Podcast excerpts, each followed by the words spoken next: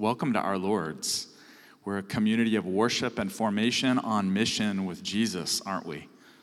And it's Father's Day, as we mentioned. So, you fathers that are able to do it, why don't you stand up? We want to honor the fathers, give thanks for you.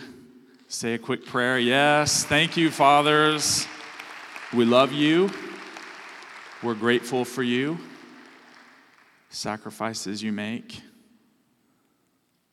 wrestling that happens at home with your kids jumping on you, hard work. So, why don't we just extend our hands to bless our fathers here? And if you're watching at home, you can have your dad stand up in the living room and pray for him. So, Father, we do. We say that every good and perfect gift comes from you. You are the Father of all fathers. And we thank you for these men Thank you for their love for you, their love for their families, their hard work. And we just call down your blessing on them today. Thank you for them. Bless them today in the name of Jesus. Amen. All right, you can take a seat. I may have you stand up three or four more times, but we'll, we'll see. What a time this is in our country, huh? What a time this is Kelly was referencing all that the Lord's brought us through a worldwide pandemic, protests, various political battles, and the media loving all of it, pouring fuel, gasoline on it. So now is the time to seek God, to be the church the people of God empowered by the Holy Spirit. So we've been talking about it in recent weeks. We're hopeful. Yes, your heart can break and ache, and we're in touch with what's going on. But at the same time, we've been talking about we're the Lord's army of love, right? And we talk about it. We're not an audience. We don't sit back and watch. We don't gather together and just sit and do nothing. But God's gifted each of us and empowered us to be his people We've talked about it recently. We're engaged in spiritual warfare, and we're able as the church to look beyond people, right? And that tenderizes our hearts so that we're not angry and hateful toward particular politicians, but we realize spiritual forces are at work. So in recent weeks, we've been talking about that. And really, if we view the spiritual practices that we've been looking at, interacting with God through the Bible, meditation on Scripture, prayer in all its forms, and today we're going to look at fasting. These are spiritual weapons that God has given to the church to use in times like this.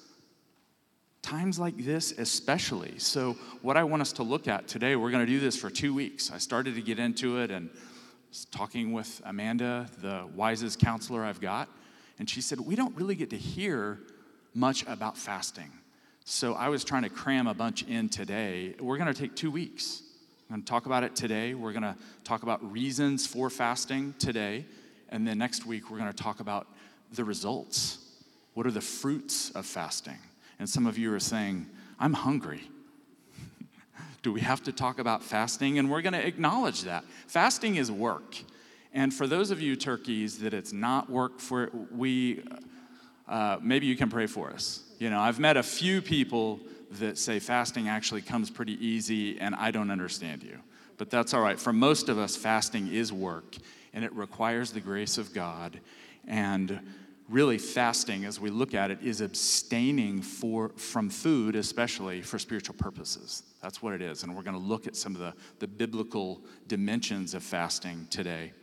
Um, before we do that, though, I want to acknowledge some of the common misguided views on fasting. And one of them is avoidance. We raise the, the topic of fasting, and for many Christians, we just simply avoid it. And it may not be deliberate, it may just be from a lack of knowledge or experience. Perhaps spiritual leaders and particular local churches don't talk about it. Some people avoid it because they say it's an Old Testament practice. Some might say, well, we're new covenant people, and that was an old covenant practice, an idea. And that's not what the New Testament shows us. We're going to see in Acts 13 and even 2 Corinthians 4, we find the people of God and the apostle Paul fasting. It was something that continued. It was introduced in the Old Testament, and as we'll see, it's infused with new meaning, it's infused with abundant grace. It's not a requirement. And I just want to say, listen to me. God does not need us to fast. Does God need anything from you? Can anyone think right now, what does God need from you? Anything? God chooses to involve us in this whole thing, His story, the plan of salvation. He is not sitting there going, Oh, Ben, I wish you would fast. I can't do this until Ben fasts and almost starves himself to death. You know, that's sadistic. No, we have a loving Father, and we're going to look into the scriptures that will show us this. We fasting for us. And there is great mystery in it that we'll see that sometimes God chooses to raise up people and give them the spirit of fasting and grace them, and He draws us in, but God does not need anything from us. And boy, that liberates me. Does that free you up? God chooses to let us worship and be involved. And really, the only thing that I have that I can offer to God is my need for Him. And then it just reframes everything. You love me. I need you. You can even empower me to fast, even if I don't like it, which frankly, I don't really like it. But I'm here before you today inviting us into fasting. So that's one thing. And with this idea of avoiding it, Jesus says in Matthew 6 16, whenever you fast. So he said earlier in Matthew 6, whenever you pray. So he's assuming that the church will pray. And then he's assuming there in Matthew 6 16, whenever you fast. So Jesus expects us and invites us into fasting. And we'll learn, we'll hear more from him in a moment. A second problem or misguided view about fasting is that it's overdone. It's legalistic. You feel me? It's super spiritual. Paul talks about this in Colossians 2. You can look at it later, but he addresses some of the false teachers that were in the Colossian church, and they were requiring people to fast. And Paul says, That's not the gospel. That is not the gospel. You are liberated and freed, and you would fast because of an invitation by the grace of God. And so he has to take on these proto Gnostics, these early Gnostics, and address that. So, that second reason, it's overdone. I love this quote. This is one of my favorite desert fathers from the fourth century, John Cassian, and listen to what he says. As the desert fathers have said, all extremes are equally harmful. It is as dangerous to fast too much as it is to overfill the stomach. Let that sink in. So, this is one of the greatest teachers on fasting in the whole Christian tradition. In all of church history, this guy devoted 40 plus years to fasting as a lifestyle. And did you hear what he said? All extremes are equally harmful. It's as dangerous to fast too much as it is to fill your stomach. So it can be overdone. So, what's the solution, Brock? The solution is to cultivate a consistent practice of fasting that's biblical and moderate. Let's say that together biblical and moderate. What kind of faster are you going to be? Biblical and moderate, right? Taking care of our bodies. We're going to look at this especially next week. We'll talk about some things like eating disorders and health issues and some of these things. We're going to address that, right? Christian history, the Christian tradition can speak to all of those things, it can answer our questions. So, reasons for fasting. Let's look at the first one. And if you want to look in your Bible at Nehemiah 1 4, Nehemiah 1 4, and you can look at the table of contents in your Bible if you need to. Nehemiah 1 4. And while you're looking there, I just want to acknowledge some of the people that I've learned about fasting from over the last 30 years. And I've already mentioned one, a desert father, John Cassian. Another is one of my theological mentors, Wayne Grudem, has a great section in his systematic theology on fasting. And another is John Piper. And frankly, I disagree with these guys in certain areas, but I've learned a great deal from them. So some of what I'm talking about today, I've gleaned from them over the years. So, one of the reasons for fasting is to intensify intercessory prayer. And this is found in Nehemiah 1 4. And what we're going to do today, because it's more kind of topical, we're going to look, we're going to take an overview and look at some of these passages, a handful of reasons for fasting. So, Nehemiah 1 4. And as you're turning there or looking there on your phone, or you can look up here on the slides, this is a passage about Nehemiah who is about 550 years before Christ. We looked at Nehemiah a few months ago, and he went on to help rebuild the walls of Jerusalem after the Jews were in exile. And he had heard the report about survivors that were coming in and resettling. And at verse 4 of Nehemiah 1, it says that Nehemiah sat down and wept, and he mourned for days. And what's the text say? what's he do? He sat down, he wept, he mourned, and what? He was fasting and praying before the God of heaven. So I just want to say, all of our fasting and praying is before the God of heaven. God invi- the God of heaven, the Lord of the universe allows us to pray and to seek his face. And Nehemiah knew that. So here he was in this dire situation with a broken heart, and he says, Lord, I'm going to choose to sit before you in the midst of the people and not eat. I'm going to let my body demonstrate to you that we need you, that we're hungry for you. Another, Esther 4 3. I'm just going to read from it. You can turn there if you want. Again, it's on the slide. But just another example from Scripture about the role of fasting in intercessory prayer. Some of you know the story in Esther, and we've got Mordecai and Esther learning of Haman's plans here. He's going to destroy the Jews. We can't go into it, but another situation where the people felt powerless and hopeless.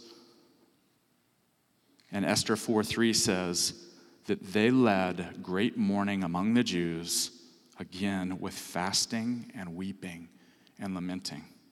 And then very quickly, Daniel 9 3, and we'll look at the next one after this. But in Daniel 9, this is really intriguing. Daniel, as a man of the word, a man of scripture, has been studying the words of Jeremiah. And at Daniel 9 3, it says, based on that, Daniel turned to the Lord. So he's reading scripture, He's interacting with God through Scripture. He turns to the Lord to seek an answer by prayer and supplication with what?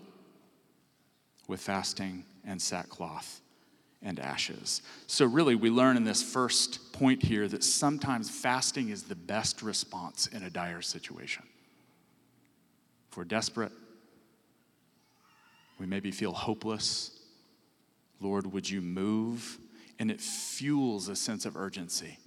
Some of you have been fasting over the last four months. I think that's wonderful. We're in a situation where you may be entering into fasting for the first time.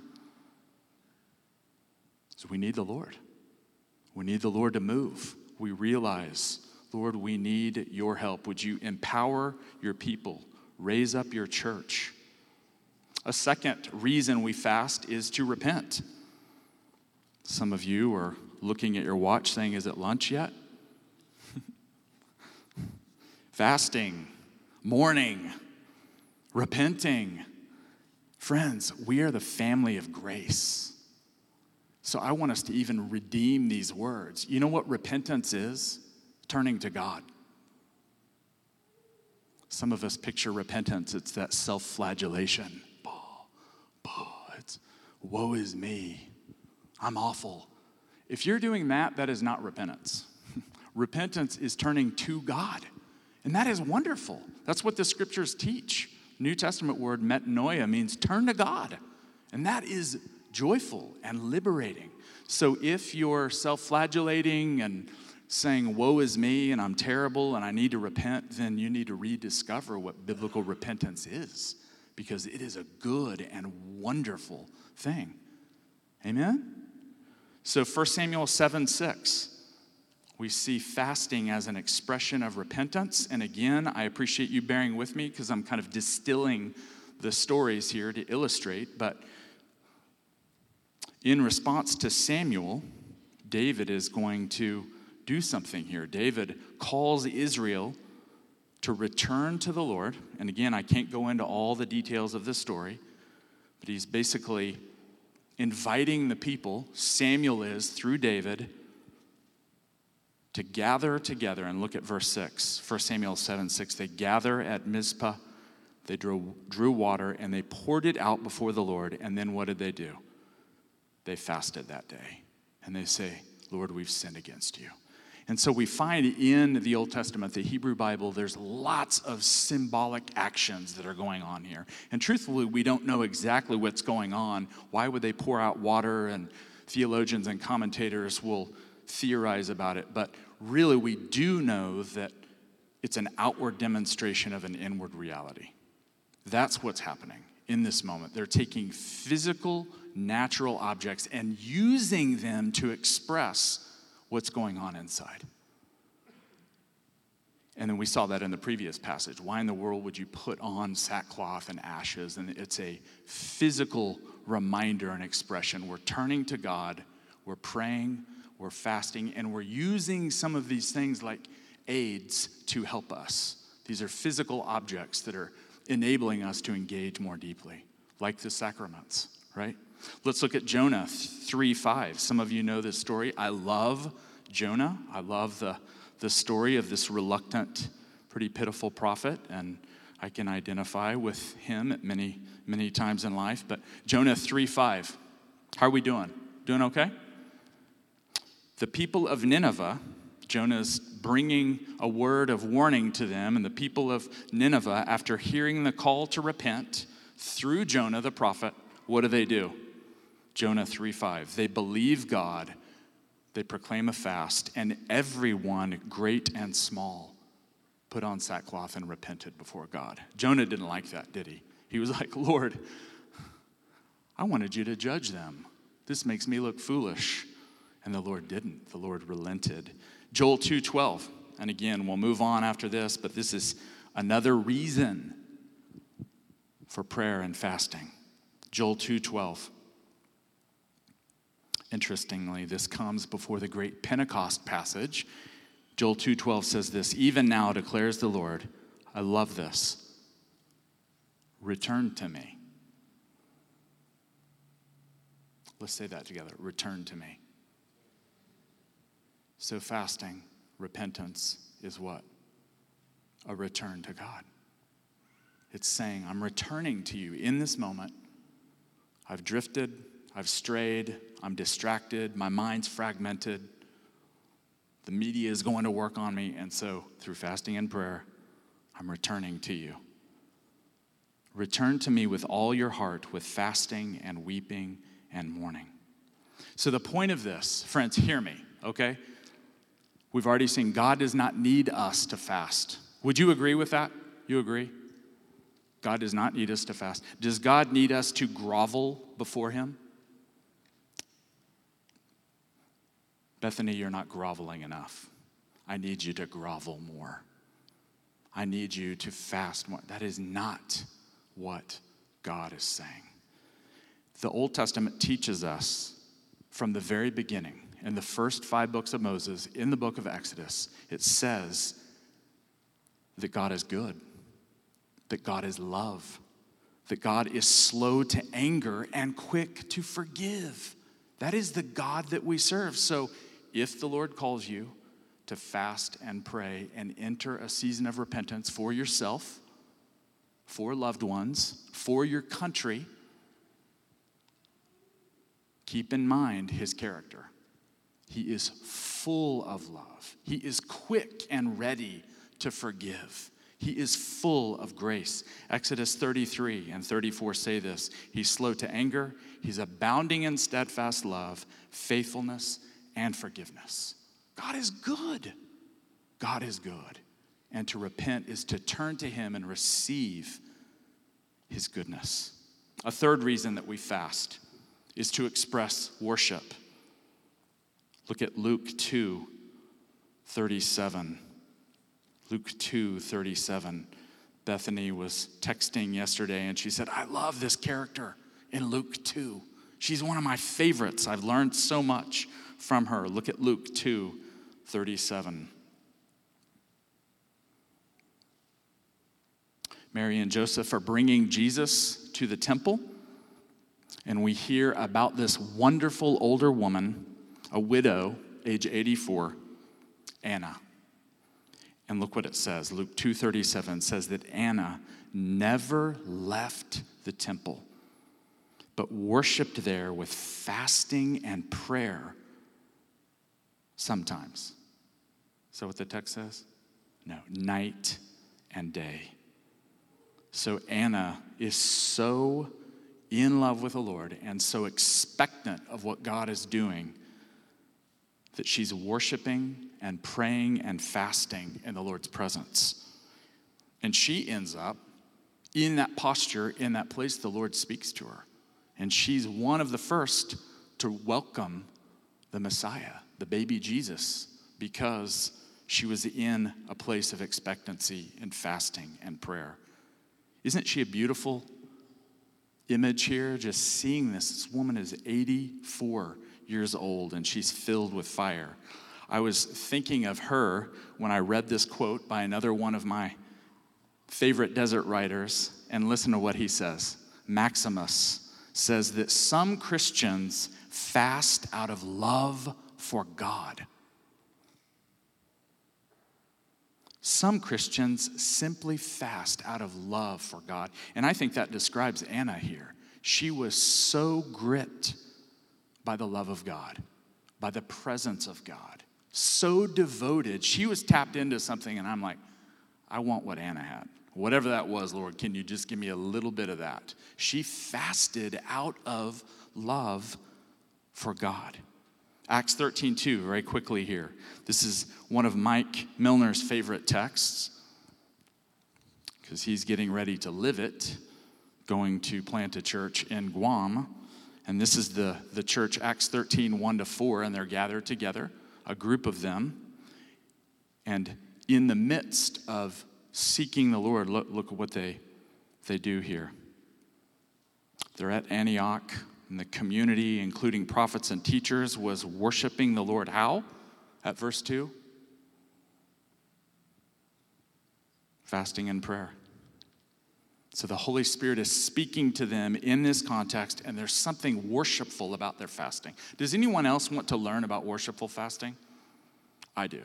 Whatever the other obligatory, dreadful, heavy, approaches to fasting, I'm like, Lord, can we just lose that and teach us about fasting in the spirit of love?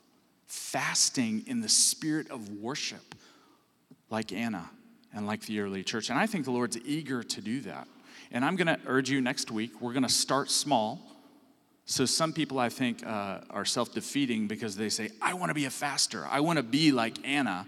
And so I'm going to go on a week long fast. I'm not going to do anything but drink water for the next week. And I would say, friends, don't do that. Unless you're a rare person, that's going to be tough. We're going to talk about easing into the water a little bit. I'm going to say, skip a meal. Learn about Daniel fasting, where you remove certain things from your diet, these kinds of things. We'll talk more about some of the practical things. Okay, a fourth reason for fasting to seek guidance. And again, we touched on that in Acts 13, but look at Isaiah 58. This is a passage we're going to spend some time with next week, but over the next week, if you want to learn more about fasting, read Isaiah 58. Write that down right now, enter it into your phone. Spend some time in Isaiah 58. It is one of the passages in the whole of Scripture that will instruct you about the kind of fasting that God chooses. And he, he says that explicitly through the prophet Isaiah. He said, This is the kind of fasting that I want you to engage in. And if you do this, then these things will happen. And so that's the whole point of Isaiah 58. And so at verse 11, look what happens. For those who fast, and we're going to see next week that along with your fasting, you're sharing with the poor and doing some of these things. But look what happens Isaiah 58 11. The Lord will guide you continually. So there's something woven into the practice of fasting where we're seeking God's guidance. Lord, lead me. Lord, guide me. Lord, lead my friend. Guide my friend. I'm fasting on their behalf. I'm seeking you. My spirit's engaged, my body is engaged, and I'm seeking your guidance. We just saw in Acts 13 as well, along with fasting as worship, the early church was seeking guidance from the Lord, weren't they? In that text, we're seeing that worship and fasting, ministering to the Lord, is preparation for missional activities. So it was the church, I think, saying, We can't do this without you. We need your guidance. We need you to assemble the right people, assemble the right teams, fill us with power, anoint us, guide us, and direct us to the right people to take the gospel and to plant churches. And friends, this is what we're going to be doing in the coming days. We're going to engage in prayer. We're already doing it to some extent. We're going to fast. We're going to seek the Lord's guidance, and we're going to expect God to establish his kingdom in certain places where we don't see it yet, including Guam. Acts 14, 23, we're not going to read it, but again, it's the early church showing that they would fast and pray all the time, consistently. And they were fasting and praying. Paul and Barnabas were after they were sent out before they appointed elders in the church. So they were seeking guidance. Lord, who are the leaders? Guide us and show us who they are, and then we'll appoint them. We'll lay hands on them, but we're fasting and praying. A fifth thing here a reason for fasting. This one's intriguing. Look at Exodus 34 28. You probably recognize I love the Old Testament. I love it. Uh, look at your Bible. How much of your Bible is Old Testament material. Let's look at it here. What would you say? Maybe three quarters? And so I want to make sure that we spend a lot of time, we move through Old Testament, New Testament. And that's often what I do. You know, I don't just start with the New Testament focus there. It's the full blossoming of the promises in the Old Testament. But I think it's very important to see the continuity between the Old and New Testament. The Old Testament's amazing and beautiful and filled with promises. And we know from Luke 24, we read the Old Testament through Christ, right? But look at this beautiful passage about fasting, Exodus 34 28. And the context here is the covenant is being renewed between the Lord and his people Israel. And Moses is ascending Mount Sinai to meet with the Lord. And look at what happens here. The Lord instructs Moses to record the words of the covenant so that the people can live by them. And look at verse 28. Moses, is this a typo? What? Is this a typo? Moses was there with the Lord 40 days and 40 nights. That must have been something. what was going on that Moses was so caught up in the presence of God that he did not eat or drink. It says he neither ate bread nor drank water. So Exodus 34 28. And it is letting us know something here. Bear with me a moment here. Isn't this the guy in Exodus 33 who knew the Lord face to face? He was friends with the Lord, unique in the whole prophetic tradition, and yet the Lord's inviting him into 40 days and 40 nights of interaction with Him. And so the fifth reason Scripture teaches is to receive revelation. And we'll see visions for Old Testament and New Testament saints. Some of you are glazed over. What? Yes, the Lord invites us into fasting and prayer to hear his voice. That's what Moses was modeling here. As someone who was friends with the Lord face to face, he was still invited into a deeper place of revelation. And I think he was feasting on the Lord, who he is, in his presence, and he had plenty to eat and drink there because the Lord sustained him. Now, don't, don't mishear me here. Again, I had some friends in Chicago during seminary that launched into 40 day fasts before they knew what they were doing. Some of them, I, I don't know how they did it, but they looked like prisoners of war before it was over, you know. Oh my gosh, you've lost 40 pounds. What's going on here? So, again, we're going to talk about this. I am not wanting us to hear these stories and then go enact them. Do you hear me on that? Wisdom. We already heard what John Cassian said, one of the greatest teachers on fast. Moderation, friends. So don't walk out of here and say, Well, I think the Lord's calling me to a 40 day fast, unless you've got a lot of experience and counsel and wisdom. All right?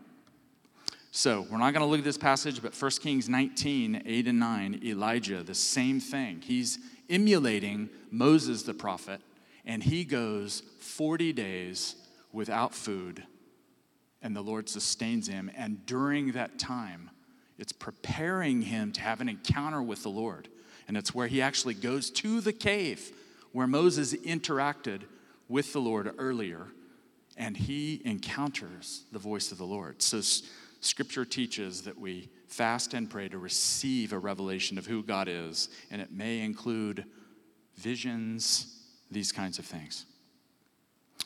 Another desert father, listen to what he says. This is Evagrius. Michael, you remember Evagrius. By the way, this uh, friend of mine here on the front row, why don't you wave your hand? This is Michael and Benita Muth from Georgia.